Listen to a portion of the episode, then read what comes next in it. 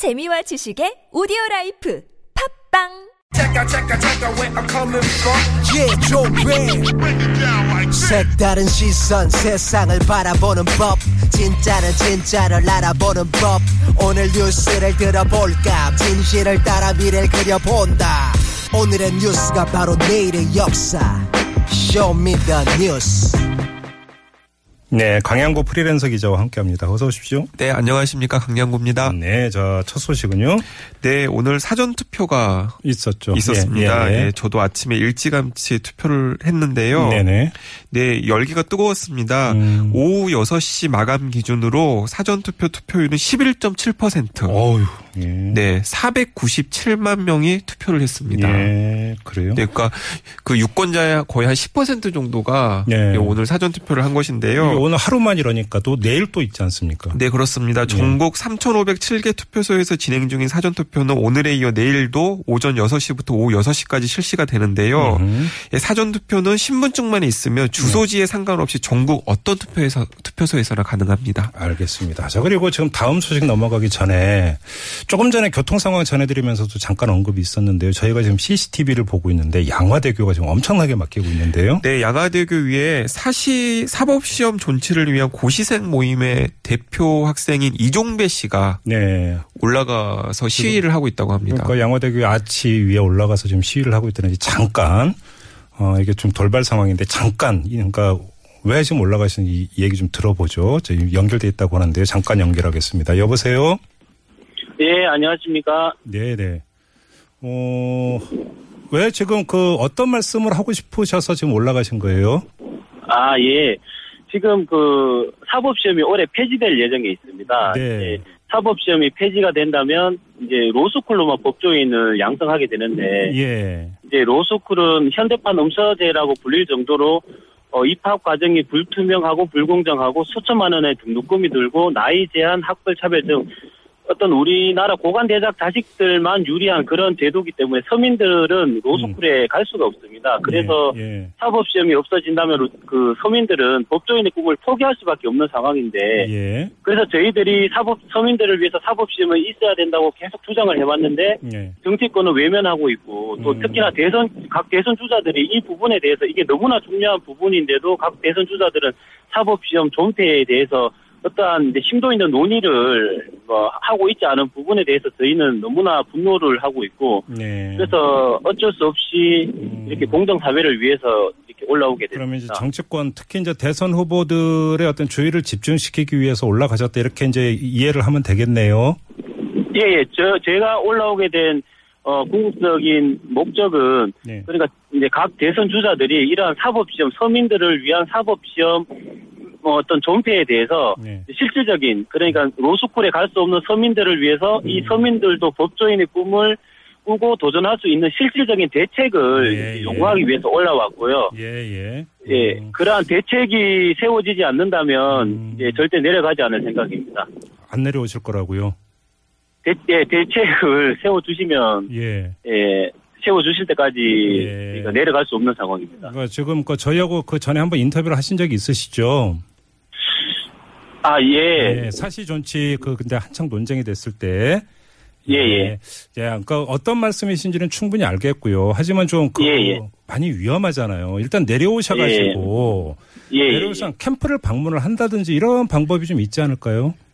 저희가, 예, 저희가 지금 뭐 인터넷 검색해 보면 나오겠지만 저희가 수도 없이 기자회견과 캠프 관계자랑도 수도 없는 어떤 소통을 했었고, 어, 저희 의견을 개진을 했지만, 예, 예. 다 묵살을 당했습니다. 묵살을 당했고, 저희가 예. 뭐 집회라든지 단식이라든지 노숙 투쟁이라든지 온갖 방법을 다 사용을 해봤는데도 네. 결국은 지금 이렇게 사법시험 폐지될 위기에 처해 있어서 어쩔 수 없이 예. 마지막 수단으로 저희가 여기 예 올라오게 됐습니다. 네, 아무튼 뭐 지켜보는 입장에서는 안전이 이제 가장 걱정이 되기 때문에 예, 예, 맞습니다. 뭐 지금 저희하고도 이렇게 인터뷰를 하시잖아요. 그러니까 이제 그 예, 정- 예. 그러니까 그 말씀하시고자 했던 내용은 또 예, 어떤 예. 뭐 정치권 특히 대선 후보들의 어떤 주의를 집중시키는 효과는 좀 거두시지 않았을까 싶은 생각이 좀 들어서 예, 예, 예. 좀 위험하시잖아요. 그죠? 아, 맞습니다. 예. 예. 한번 그 예. 내려오셔서 이렇게 차분히 그러니까 한번 이야기를 풀어보는 게 어떨까 싶은 생각이 다시 한번 들- 들고요. 아, 예, 예. 예, 아무튼 무슨 말씀이신지는 이제 충분히 이해를 하겠습니다. 성함도 저하고, 예, 예. 저하고 같으신데 보니까 일단 아, 예. 내려오시죠. 아, 예. 그래서 네, 요 부분은 조금 말씀드려도 될까요? 네 짧게요. 네, 아, 예.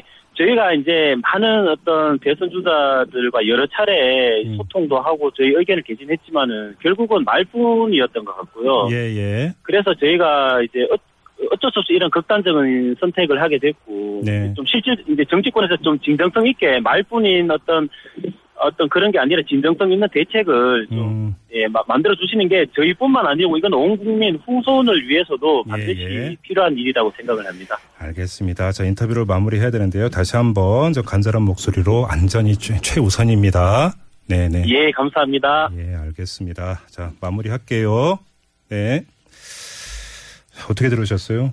네, 뭐 절박한 심정은 이해가 됩니다만은 이 안전이 특히 문제이기 때문에 음. 그러니까요. 그 방금 저기 010에 2806-5907님이 문자를 보내 주셨는데 김종배 앵커 말 듣고 종배 씨는 내려오세요라고 문자를 보내셨는데 네. 예, 정말 이 뭐 교통 정체도 극심해지고 있고 음. 또 피해 보는 시민들도 있고 무엇보다도 위험하기 때문에 네. 그러게요. 예, 얼른 내려오셨으면 좋겠습니다. 아무튼 이제 상황이 양화대교에서 벌어지고 있으니까 혹시 주변 지나시는 운전자 여러분 좀 참고도 좀 함께 해주시기 바라고요. 네, 네. 알겠습니다. 자, 다음 소식으로 이어가죠. 네, 2014년 4월 16일, 그러니까 세월호 참사 당일 박근혜 전 대통령의 행적이 계속 논란이 되고 있는데요. 이른바 7시가. 네, 당시 박 전 대통령이 전달받은 사고 보고서가 대부분 대통령 지정 기록물로 분류가 되어서 네. 최장 15년에서 30년간 봉인이 확정이 되었습니다. 네 네. 이 대통령 지정 기록물이란 대통령 기록물 가운데 일정 기간 봉인하는 자료인데요. 네. 이게 공개될 경우 국가 안보에 중대한 위험을 초래할 수 있는 경우 네. 정치적 혼란을 불러일으킬 우려가 있는 경우 네. 개인의 사생활과 관련된 경우 등에 지정할 수 있습니다. 네. 그런데 이 세월의 7시간 기록물이 이 중에 무엇인지는 확실하죠. 예, 확실한데. 제가 말씀드릴까요? 국가안보에 중대한 위험하고 아무 상관없고요. 업무 시간이었으니까 개인의 사생활과 전혀 관계없고요. 그다음에 오히려 이것이 정적 분란을 일으키니까 빨리 정리되는 게 더 나은 거예요. 네 맞습니다. 정리 예. 잘했죠? 네 정리 잘 해주셨, 해주셨습니다. 네. 근데 봉인 기간은 최장 15년이지만 네. 또 사생활과 관련된 기록이라면 예외적으로 최장 30년까지 열람을 금지할 수 있어서 예. 이 기록물은 그 논리적으로만 따지면은 말이 안 되지만 어쨌든 30년까지도 봉인을 할 수 있는 상황인데요. 네. 이박 대통령이 파면된 상태여서 황교안 대통령 권한대행 국무총리가 지정 권한을 대신 행사했습니다. 그러게요. 네. 물론 이 대통령 지정 기록물로 지정된다고 해서 열람이 전혀 불가능한 것은 아닌데요. 네. 국회 제적의원 3분의 2 이상이 찬성하거나 음. 관할 고등법원장이 영장을 발부할 경우에는 네. 열람 및 자료 제출이 가능합니다. 알겠습니다. 다음으로 넘어가죠. 네, 미국의 타임지가 예, 전 세계적으로 유명한 잡지인데 음, 예. 5월 표지 인물로 이 시점에 문재인 더불어민주당 대선 후보를 선택했습니다. 아, 그랬나요? 네, 이번에 기사가 게재된 것은 타임지 아시아판이고요. 네. 이 미국을 비롯한 북미 대륙에 배포되는 국제판 게재 여부는 타임지 자체의 대륙별 편집자 회의를 거쳐서 최종 결정될 예정입니다. 네. 이 문재인 후보는 오늘 이번 주 타임지 표지 모델이 되었습니다. 음. 김정은을 다룰 수 있는 한국의 지도자라고 평가해 줬습니다. 네. 확고한 안보를 바탕으로 한반도 평화를 이끄는 대통령이 되겠습니다라고 밝혔습니다. 음. 네. 타임지는 이 문재인 후보를 어, 더 네고시에이터 즉 협상가라고 표현하면서 북한의 김정은 국방위원장을 다룰 수 있는 인물이라고 설명했습니다. 예. 그런데 이 문재인 후보 전에도 타임지 표시를 장식했던 분이 있습니다. 음흠. 2012년 대선 당시 박근혜 새누리당 후보가 예. 이 표지 타임지 표지에 올랐었었는데요. 음. 당시 타임지는 박근혜 후보의 사진과 함께 독재자의 딸이라고 예. 하는 제목의 커버 스토리를 통해서 그의 음, 그랬었죠. 과거와 주변의 평가 공약 등을 집중적으로 다뤘습니다. 알겠습니다. 전교조 징계에 착수했다고요? 네, 그렇습니다. 이 전교조 전임을 이유로 무단 결근한 교사를 둘러싸고 이 교육부 교육청과 전교조 사이의 갈등이 고조되고 있습니다. 예. 일단 교육부는 해당 교육청의 징계를 요구한 상황이고요. 음흠. 인천시 교육청이 2일 전교조 전임자에 대한 징계 의결을 요구하고 나섰습니다. 예. 예, 이어서 대전, 울산, 전남도 등으로 확대되는 양상인데요. 네. 특히 전남도 교육청 같은 경우는 정교조 전임을 허용했었는데. 이 교육부의 명령에 따라서 결정을 본, 번복해서 예. 규정에 따라 직권 면직하기로 방침을 정했습니다. 예. 그런데 또 강원도 교육청 같은 경우는 징계 절차에 착수하지 않고 있어서 음흠. 이 갈등의 불씨가 여전히 남아 있는 상황입니다. 예. 일단 노조 전임을 허가하면 무단 결근이 아닌 휴직한 곳으로 간주가 되는데 이 노조 전임을 허가하지 않으면 전임자가 한 달 이내에 복귀하지 않으면 직권 면직 대상자가 됩니다. 네네. 이 정교조는 각 교육청이 교육부의 압력에 굴복해 정교조 탄압에 앞장서고 있다고 주장하며 반발하고 있습니다. 예. 그런데 이 정교조를 둘러싼 문제는 굉장히 정치적인 사안입니다. 왜냐하면 이 정교조가 법의 노조가 된 것 자체가 이 박근혜 정부의 부당 탄압이라는 인식이 있기 때문인데요. 예. 이 문제를 5월 9일 탄생하는 새로운 정부가 어떻게 해결할지도 주목거리입니다. 그러게요. 자, 한 소식만 더 전해 주시죠. 네.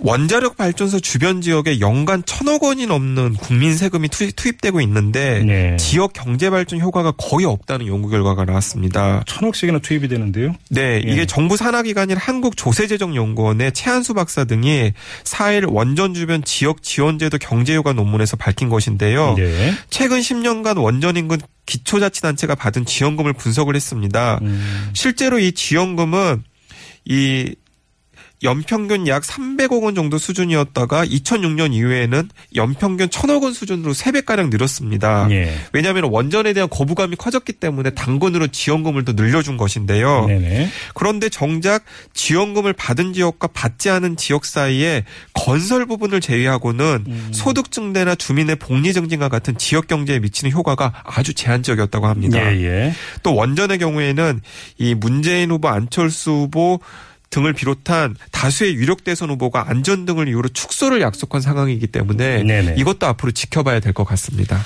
알겠습니다. 자, 쇼미더뉴스 오늘은 여기까지 진행을 하죠. 수고하셨어요. 네, 감사합니다. 네, 강양구 기자와 함께했습니다.